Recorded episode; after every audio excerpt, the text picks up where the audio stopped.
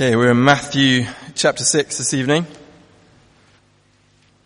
And we're going to be reading from verse 5 through to verse 15. And when you pray, do not be like the hypocrites, for they love to pray standing in the synagogues and on the street corners to be seen by men. I tell you the truth, they have received their reward in full. But when you pray, Go into your room, close the door, and pray to your Father who is unseen. Then your Father who sees what is done in secret will reward you. And when you pray, do not keep on babbling like pagans, for they think they will be heard because of their many words. Do not be like them, for your Father knows what you need before you ask Him. This then is how you should pray. Our Father, in heaven. Hallowed be your name. Your kingdom come. Your will be done on earth as it is in heaven. Give us today our daily bread. Forgive us our debts as we also have forgiven our debtors. And lead us not into temptation, but deliver us from the evil one. For if you forgive men when they sin against you, your heavenly Father will also forgive you. But if you do not forgive men their sins, your Father will not forgive your sins. Um, if we haven't met, I'm Simon, one of the ministers here. And uh, we're spending uh, three weeks in this Lord's Prayer. Uh, last week, this week, next week. And uh, last week, we made it all the way through the first four words. So we're going to speed things up a little bit tonight. Um, but we need to keep those first four words in place. Our Father in heaven simultaneously our loving, intimate parent and our glorious, all-powerful God and Lord. If we, if we can hold those two things together, then, then we will pray to Him. If we lose one of those, we probably won't. We said last week uh, from the context uh, here in Matthew 6 and Luke 11 that the Lord's Prayer is meant to teach us to pray. And I take it that we all need that. I don't think I've ever met uh, a Christian, no matter uh, how long they've, they've been a Christian, who said, um, I'm satisfied with my prayer life. I think I pray very consistently and very well, thank you very much. I've never met anyone who said that. Um, all of us can grow to be uh, more prayerful, to pray more biblically. Some of us, I guess, probably have a, a barely functioning prayer life. And that is a worry. Because uh, praying is one of the, the vital signs of having a relationship with God. So for some of us, this series may be emergency surgery. Uh, if you wouldn't call yourself a Christian at the moment, maybe you wonder, what, what would it be like to pray? What sort of things would I, would I say and why? So let's ask Jesus for his help as we get deeper into the content of this prayer that he gave us. Let's pray together. Lord Jesus, we want to learn to pray. We long for that. So thank you that this is recorded for us in the Bible. Thank you that you caused your first disciples to write down what you taught them. Please would this prayer, the Lord's Prayer that you gave us, sink deep into our hearts. We want to be able to do more than just recite it, valuable as that is. We want to know it. We want to understand it. We want to pray it from the heart and for it to shape all of our prayers. So please, Father, would you teach us tonight to pray? Amen. When we get to the content of the Lord's Prayer, we find that it is revolutionary. You might have seen uh, in the news this summer, uh, Roy Costner IV of uh, South Carolina went to give his high school graduation speech, and instead of reading from his script that he'd submitted for approval to, uh, uh, by a teacher, he tore up that script and prayed the Lord's Prayer.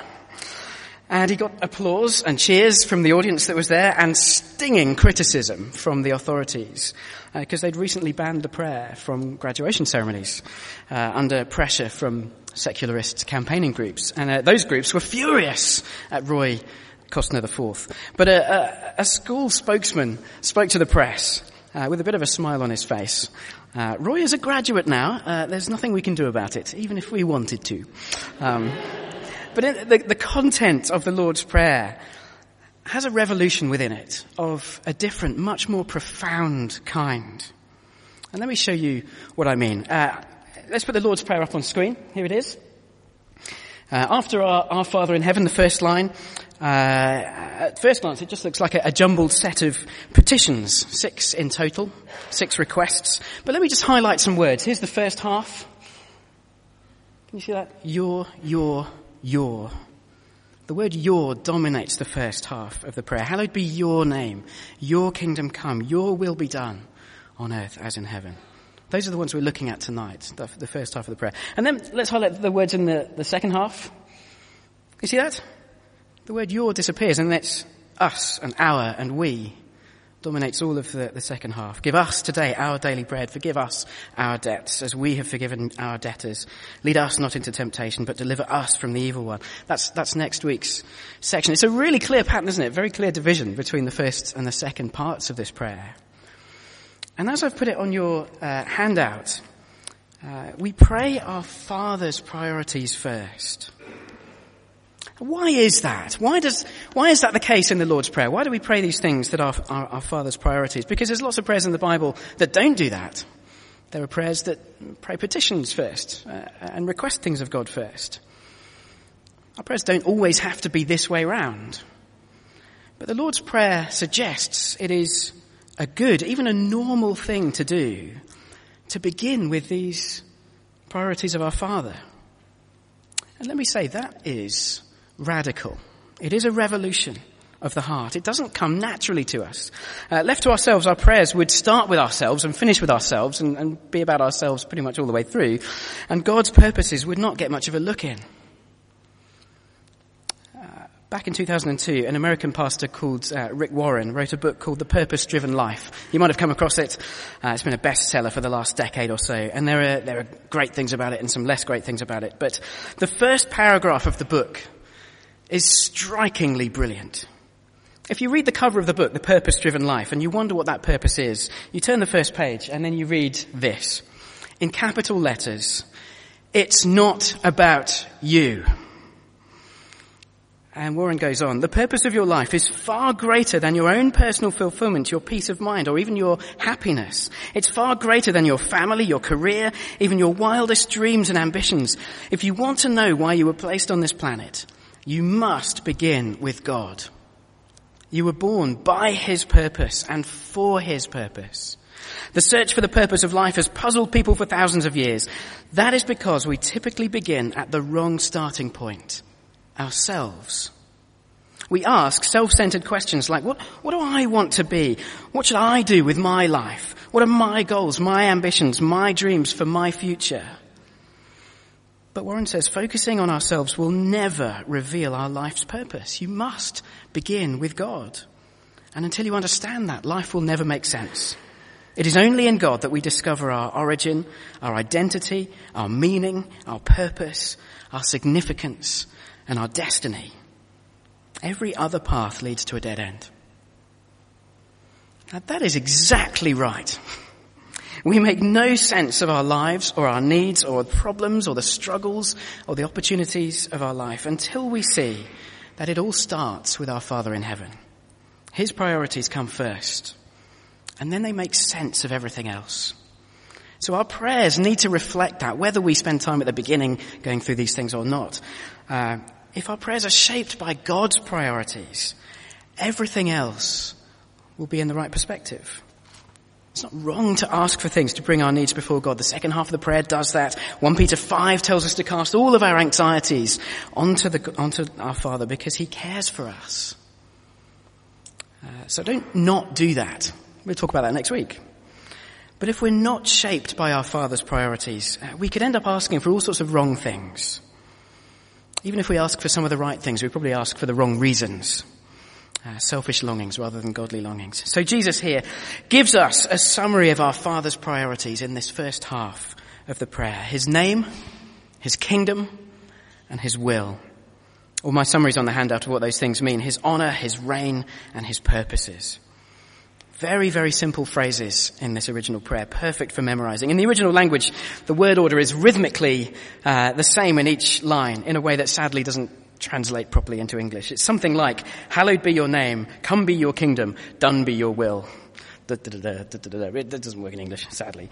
But it's designed to be remembered, to just stick in our heads so that we can pray it. So let's look at our Father's priorities in turn so that they shape our prayers. First, hallowed be your name. Hallowed be your name. Now that's a confusing statement all round really, isn't it? Hallowed be your name. What does that mean? We need to figure out uh, what it means to talk about God's name and we need to work out what hallowed means.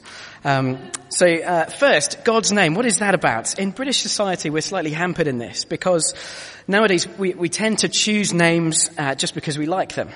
Uh, Tree and I chose, chose our children's names, Joel and Erin, pretty much because we like them. Um, uh, although it is amazing when you go through books of babies' names and their meanings, uh, what you discover. Um, did you know that Calvin means little bald one? I'm going to risk offending people now. Portia means pig. Uh, Barbara means strange foreigner. And um, uh, I hope there are some Scots in I can see uh, Cameron. Do you know what your name means? Wonky nose. Sorry, mate. Uh, Campbell means wonky mouth. Kennedy means ugly head. So there you go. Uh, Scottish names are brilliant. Um, but in many cultures, uh, including the, the, the, Middle East in Jesus' day, names were deeply, deeply significant.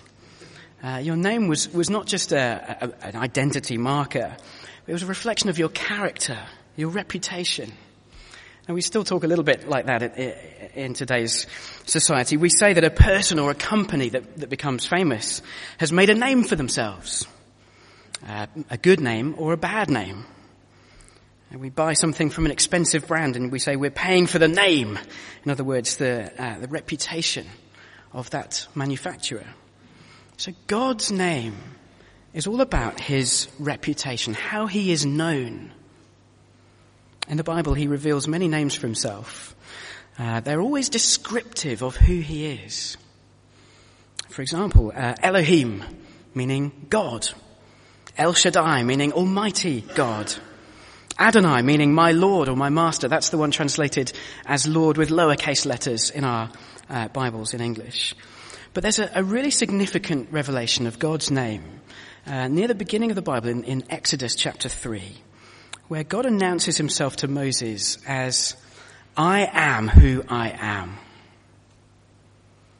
A name that he announces to Moses, I am who I am. Meaning, the self-sufficient one, the incomparable one, the ever consistent one, the limitless one with no beginning or end.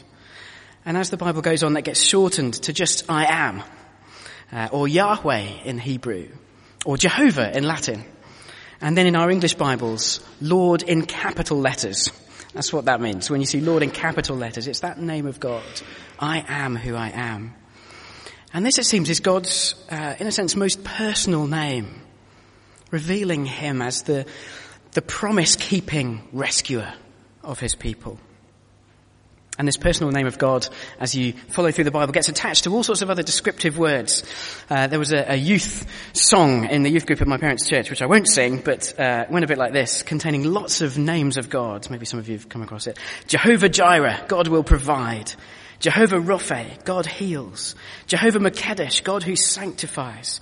Jehovah Nissi, God is my banner. Jehovah Rohi, God my shepherd. Jehovah Shalom, God is peace. Jehovah Tzidkenu, God our righteousness. Jehovah Shammah, God is there. So the Bible fills out God's name with richer and richer and richer detail as you read it. And it is the great privilege of God's people to know Him, to know His name, even to be called by His name. In 2 Chronicles 7, God calls His people, my people who are called by my name. Now that is a huge thing. Kate Middleton uh, gained the privilege of being able to be called Kate Windsor uh, uh, last year, and all the privileges associated with that illustrious name. But that is nothing compared to the privilege that we, God's people, have of being called by His name. But then finally, when Jesus comes, He fully reveals God. In John 17, He says to the Father, literally, I have made your name known to them. In Jesus' life and teaching and death and resurrection, God has perfectly and fully and finally demonstrated his character for all of us to see. And so the name of Jesus becomes hugely significant in the rest of the New Testament. The name by which we're saved, the name in which Christians are, are sent to all nations with the good news of him. So in all those ways, God's name stands for his character, his reputation. But then second question, what does it mean for it to be hallowed? Nothing to do with Harry Potter. Put your mind, put the elder wand, the resurrection stone and the cloak of invisibility out of your head. Uh, hallowed means essentially to honor something as holy, where holy means special or set apart. We've just had Halloween the eve of All Hallows Day or All Saints Day. Saints or hallowed ones in the Bible uh, describes uh, all Christians. But the word means people that have been made holy, set apart, and are considered holy. Or think of uh, the only other modern use of the word hallowed, the hallowed turf. Uh, there's normal turf all over the place in people's gardens and parks um, and farms, but the hallowed turf is a special place, set apart from normal turf. Uh, football grounds uh, are often revered places, uh, treated with awe and honour and respect. That is something of it. Hallowed be your name means this, longing for our Father to be honoured as holy, to be known for who He truly is, to be held in the highest regard across the world as uniquely worthy of praise and devotion and worship. So what's that going to mean for us? Uh, what are we actually praying for, practically, when we say, hallowed be your name? Well, let's talk about us first, and then the rest of the world. It starts with us. First, our thoughts, and whether we honour God as holy in our own hearts. And then it has implications for how we speak. Uh, interestingly, the, the, the one notorious sin of Moses in the Bible is a failure to hallow God. That's literally how Deuteronomy 32 describes it. God miraculously brings water out of a rock to feed God's people. And Moses, in a, in a, a sort of fit of frustration, tells the people, we brought water out of the rock. Me and Aaron did it. And God is deeply distressed that Moses could be so unconcerned about honoring God in that situation. let's ground that in, in some of the things we're talking about tonight as you've been hearing, we're going to go to three services on a Sunday here at CCM. What if, as we long and pray for, what if God grows the congregations here over the coming months and years? We'd love that. We, we pray that He'll do that. If He does, how will you and I talk about that? Will you slip into saying, well, we did this, we did that, we made this change and we made this decision and so we grew the church? That would be dangerously like the sin of Moses in not hallowing God's name. Let's give the Lord all the honor for everything and anything that he does amongst us. Hallowing his name begins with us in the hearts and conversations of his people. It also means longing for others across the world to hallow his name. In other words, um, that people who don't yet know God would come to see him as he truly is come to know him and honor him. So I hope that uh, you are distressed whenever your father is slandered and lied about in public. And whenever his reputation is publicly dragged through the mud, I, I hope that distresses you. Conversely, I hope you're thrilled whenever he's well represented in public, whenever somebody says something in the media that is true and glorious about our God. Maybe it should distress us more than it sometimes does when people take God's name in vain.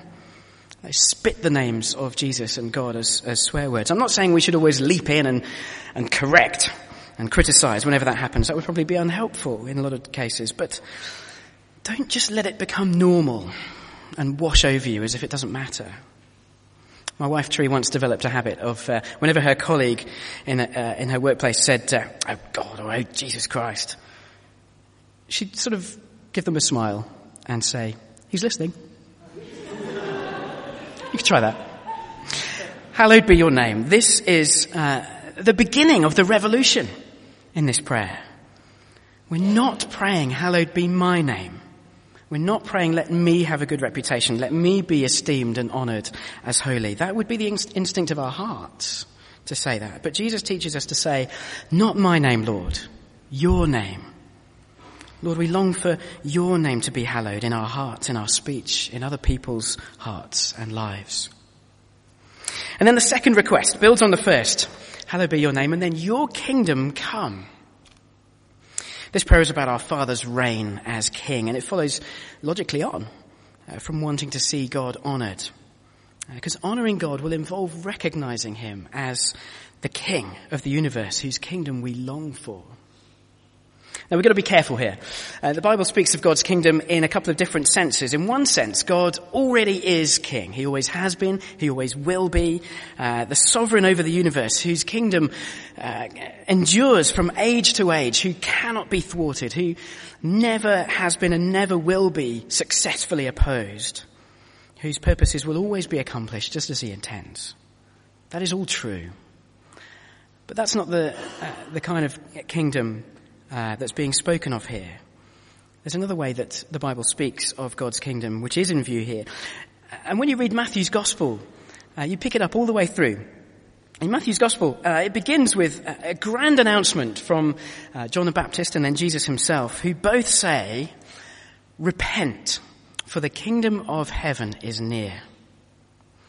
Now that is not just a, a factual announcement. God is already king, so uh, deal with it.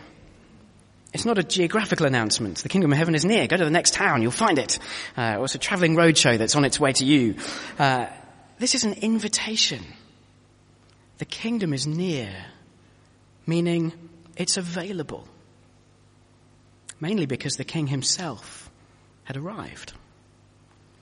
Uh, the invitation is to repent, in other words, to turn and join the kingdom of Jesus rather than working against it. So when Jesus says, repent for the kingdom of heaven is near, he's offering the amnesty of all amnesties, if I can put it that way. Imagine a, a good and great and powerful king on the verge of destroying all his enemies who've engaged in a, a, bitter and violent war of rebellion, reaching out to them and saying, I could bring you to a swift and terrible end. And if you keep going the way you are, that is what will happen. I will have to do that.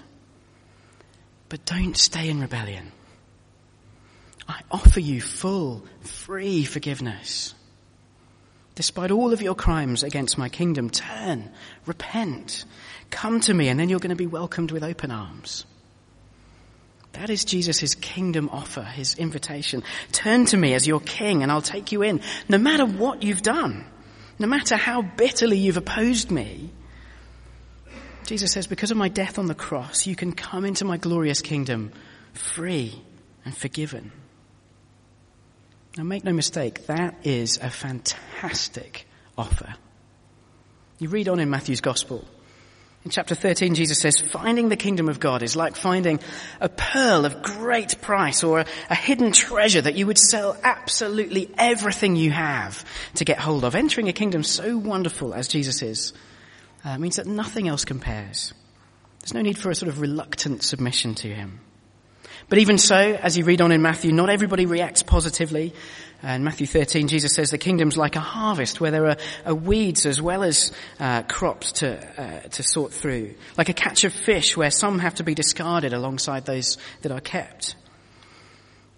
And you continue reading and you see why the reaction is so divided in chapters 18 and 19. In order to enter the kingdom, you have to humble yourself like a little child dependent on your Heavenly Father's love and forgiveness. It's always painful and difficult to repent, to turn around, to admit that you're wrong and go a different way. And Jesus says the proud and the wealthy find it particularly hard. And he condemns the religious leaders of his day in chapter 23 because their pride was preventing others from entering the kingdom. But nevertheless, despite that uh, divided reaction, Jesus says the kingdom will grow chapter 13. It's like yeast starting uh, something invisibly tiny and growing to fill the whole thing, uh, the whole dough. Uh, like a mustard seed, vanishingly small, that grows to an immense size. And then chapter 8 lets us glimpse the end of the whole process. It'll be like a great heavenly feast where God's people sit and celebrate with Abraham and Isaac and Jacob. It'll be, chapter 25 says, uh, a great blessing, a fantastic inheritance planned and given by the Father from before the creation of the world. That is the message of the kingdom that Jesus is sending out to all the world. So do you see what it means to say, your kingdom come? It means longing for that future day when the kingdom will be fully realized and longing for the kingdom to advance here and now as more and more people repent. More and more people turn to Jesus and enter his kingdom. Now it's worth, um, at this point, pausing to say there's, there's a lot of confused talk about the kingdom of God today. Uh, political and social movements, uh, even Christian ones, often try to equate the kingdom of God with various kinds of social action. It's easy to, to slip into thinking that way when you see good social change, healing the sick, relieving poverty, freeing the oppressed and so on. Uh, and, and begin to think that that in itself, those things in themselves are the coming of God's kingdom. That is not the case. Those things in themselves are not the kingdom. That is a dangerous mistake. Let me try and explain why. Um, Jesus himself went around healing the sick, relieving poverty, freeing the oppressed. But that was not how people entered the kingdom. Uh, Jesus had wonderful compassion, but he didn't just want the people he healed to walk away happy. He wanted them to ask, who is this? This is the Christ. This is the King. I must follow him. I must enter his kingdom. Uh, Jesus fed the 5,000, but then he said to them, unless you eat the flesh of the Son of Man and drink his blood, you have no life in you. So the, the social action, if we can put it that way, the feeding of the people who needed food was, was not the kingdom, was not them entering the kingdom. You only enter the kingdom by repenting, turning to Jesus as King. Now look, social concern is a good thing. Please don't mishear me on that. It's a good thing in and of itself. If we're kingdom people, Matthew 25 says that we will be those who feed the hungry, relieve poverty, free the oppressed. Those are always good things to do. And if we follow our master, we're going to do them. But don't be naive about this. Uh, social change without spiritual change is not an advance of God's kingdom. And that's a challenge for us, I think. Um, can we, when appropriate, live out our social concern in a way that points people to Jesus? That is ready to issue that kingdom invitation. Uh, repent for the kingdom of heaven is near. So when we pray, your kingdom come, let's mean what Jesus means by it. For some here, that might, it might mean adjusting your thinking a little bit. Uh, but I take it we want to mean what Jesus means when we talk about his kingdom.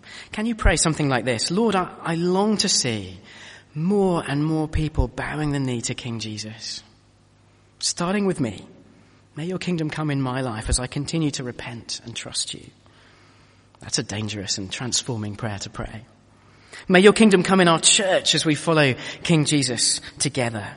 May we proclaim the good news of the kingdom to those around us, even as we show people the social love and compassion which Jesus modeled and called us to.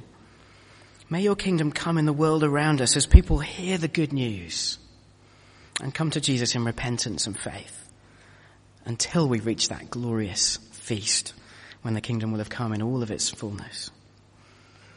So the revolution continues with this second request. It is not, let my kingdom come. It is not my domain, my influence, my little empire that I'm praying for. That would be our instinct. That's what our hearts would tell us to do. Jesus teaches us to pray, Father, not my kingdom, but yours. And then finally, the third request, your will be done. Think about uh, God's purposes. Again, the flow is, is very, very logical. As God's kingdom comes, as more and more people bow the knee to King Jesus, it results in his will being done more and more. And again, there's two ways the Bible speaks of God's will. In one sense, His will is always done. Uh, his plans are always accomplished. Even evil works out ultimately for good in His plan. But here the prayer is for uh, God's will to be done on earth as it is in heaven. In heaven, biblically, we read of countless angels doing God's bidding, serving God joyfully, carrying out his will. But the earth that we live on is not like that. Uh, in our world, God's kingdom is challenged.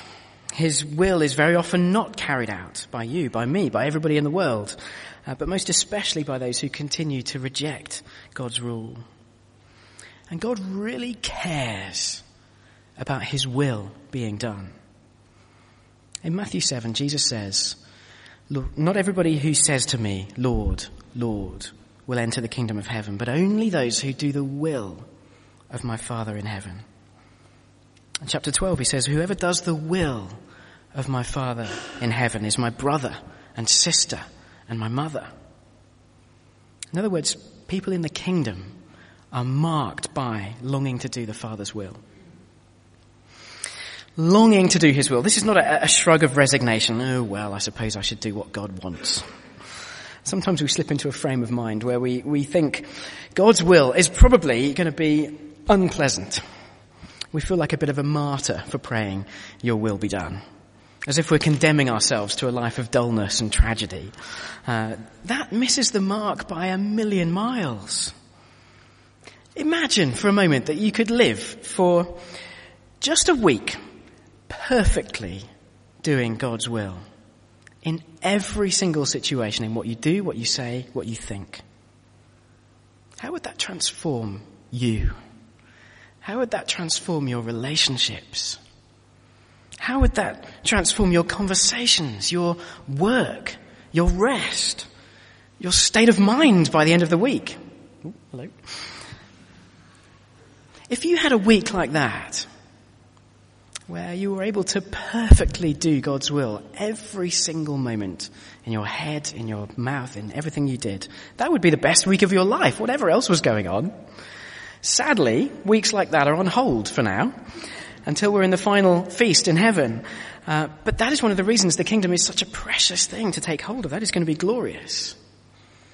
Doing God's will is a glorious thing, not a reluctant, drudging thing.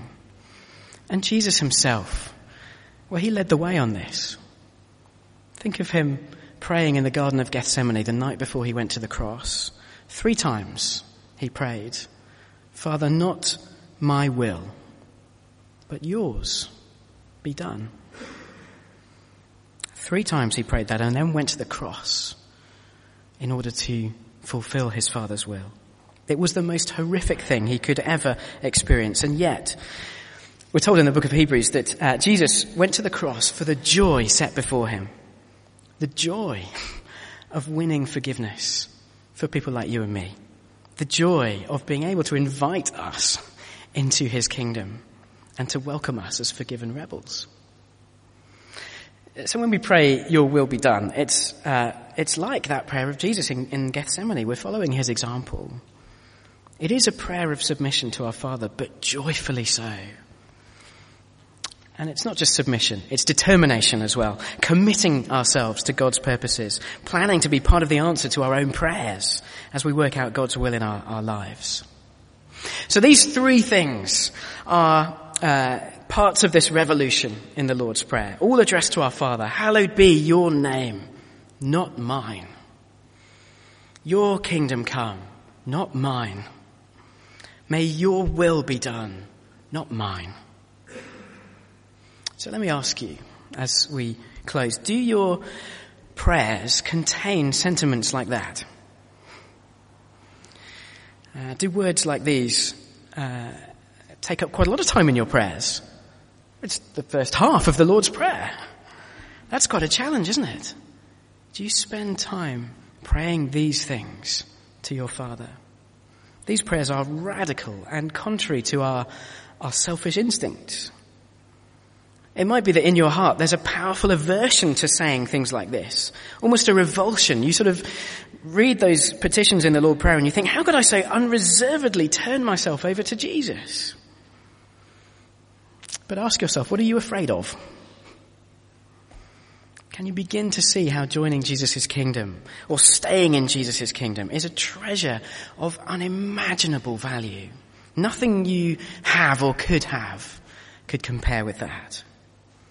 Can you see the alternative of staying in rebellion against the kingdom of God is unthinkable in its consequences? Maybe if you're struggling to be able to express these prayers for yourself, spend some time reading Matthew's gospel for yourself. Look at Jesus, look at the kingdom for yourself, and see if you can begin to pray these things for yourself.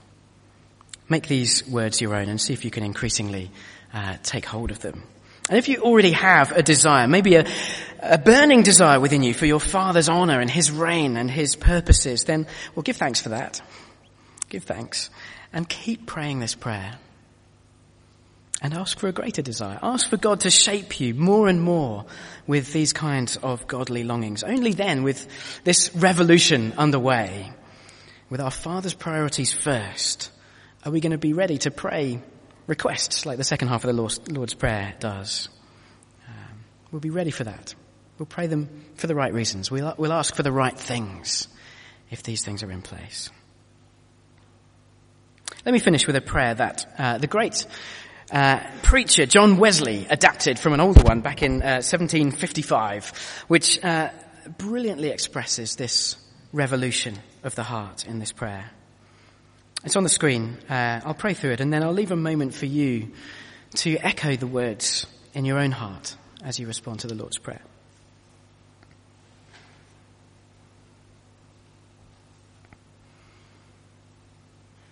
I am no longer my own, but yours. Put me to what you will. Rank me with whomever you will. Put me to doing, put me to suffering. Let me be employed for you or laid aside for you, raised up for you or brought low for you. Let me be full. Let me be empty. Let me have all things. Let me have nothing. I freely and heartily yield all things to your pleasure and disposal. And now, O glorious and blessed God, Father, Son, and Holy Spirit, you are mine and I am yours so be it. Amen. Let's just take a moment to reflect on that.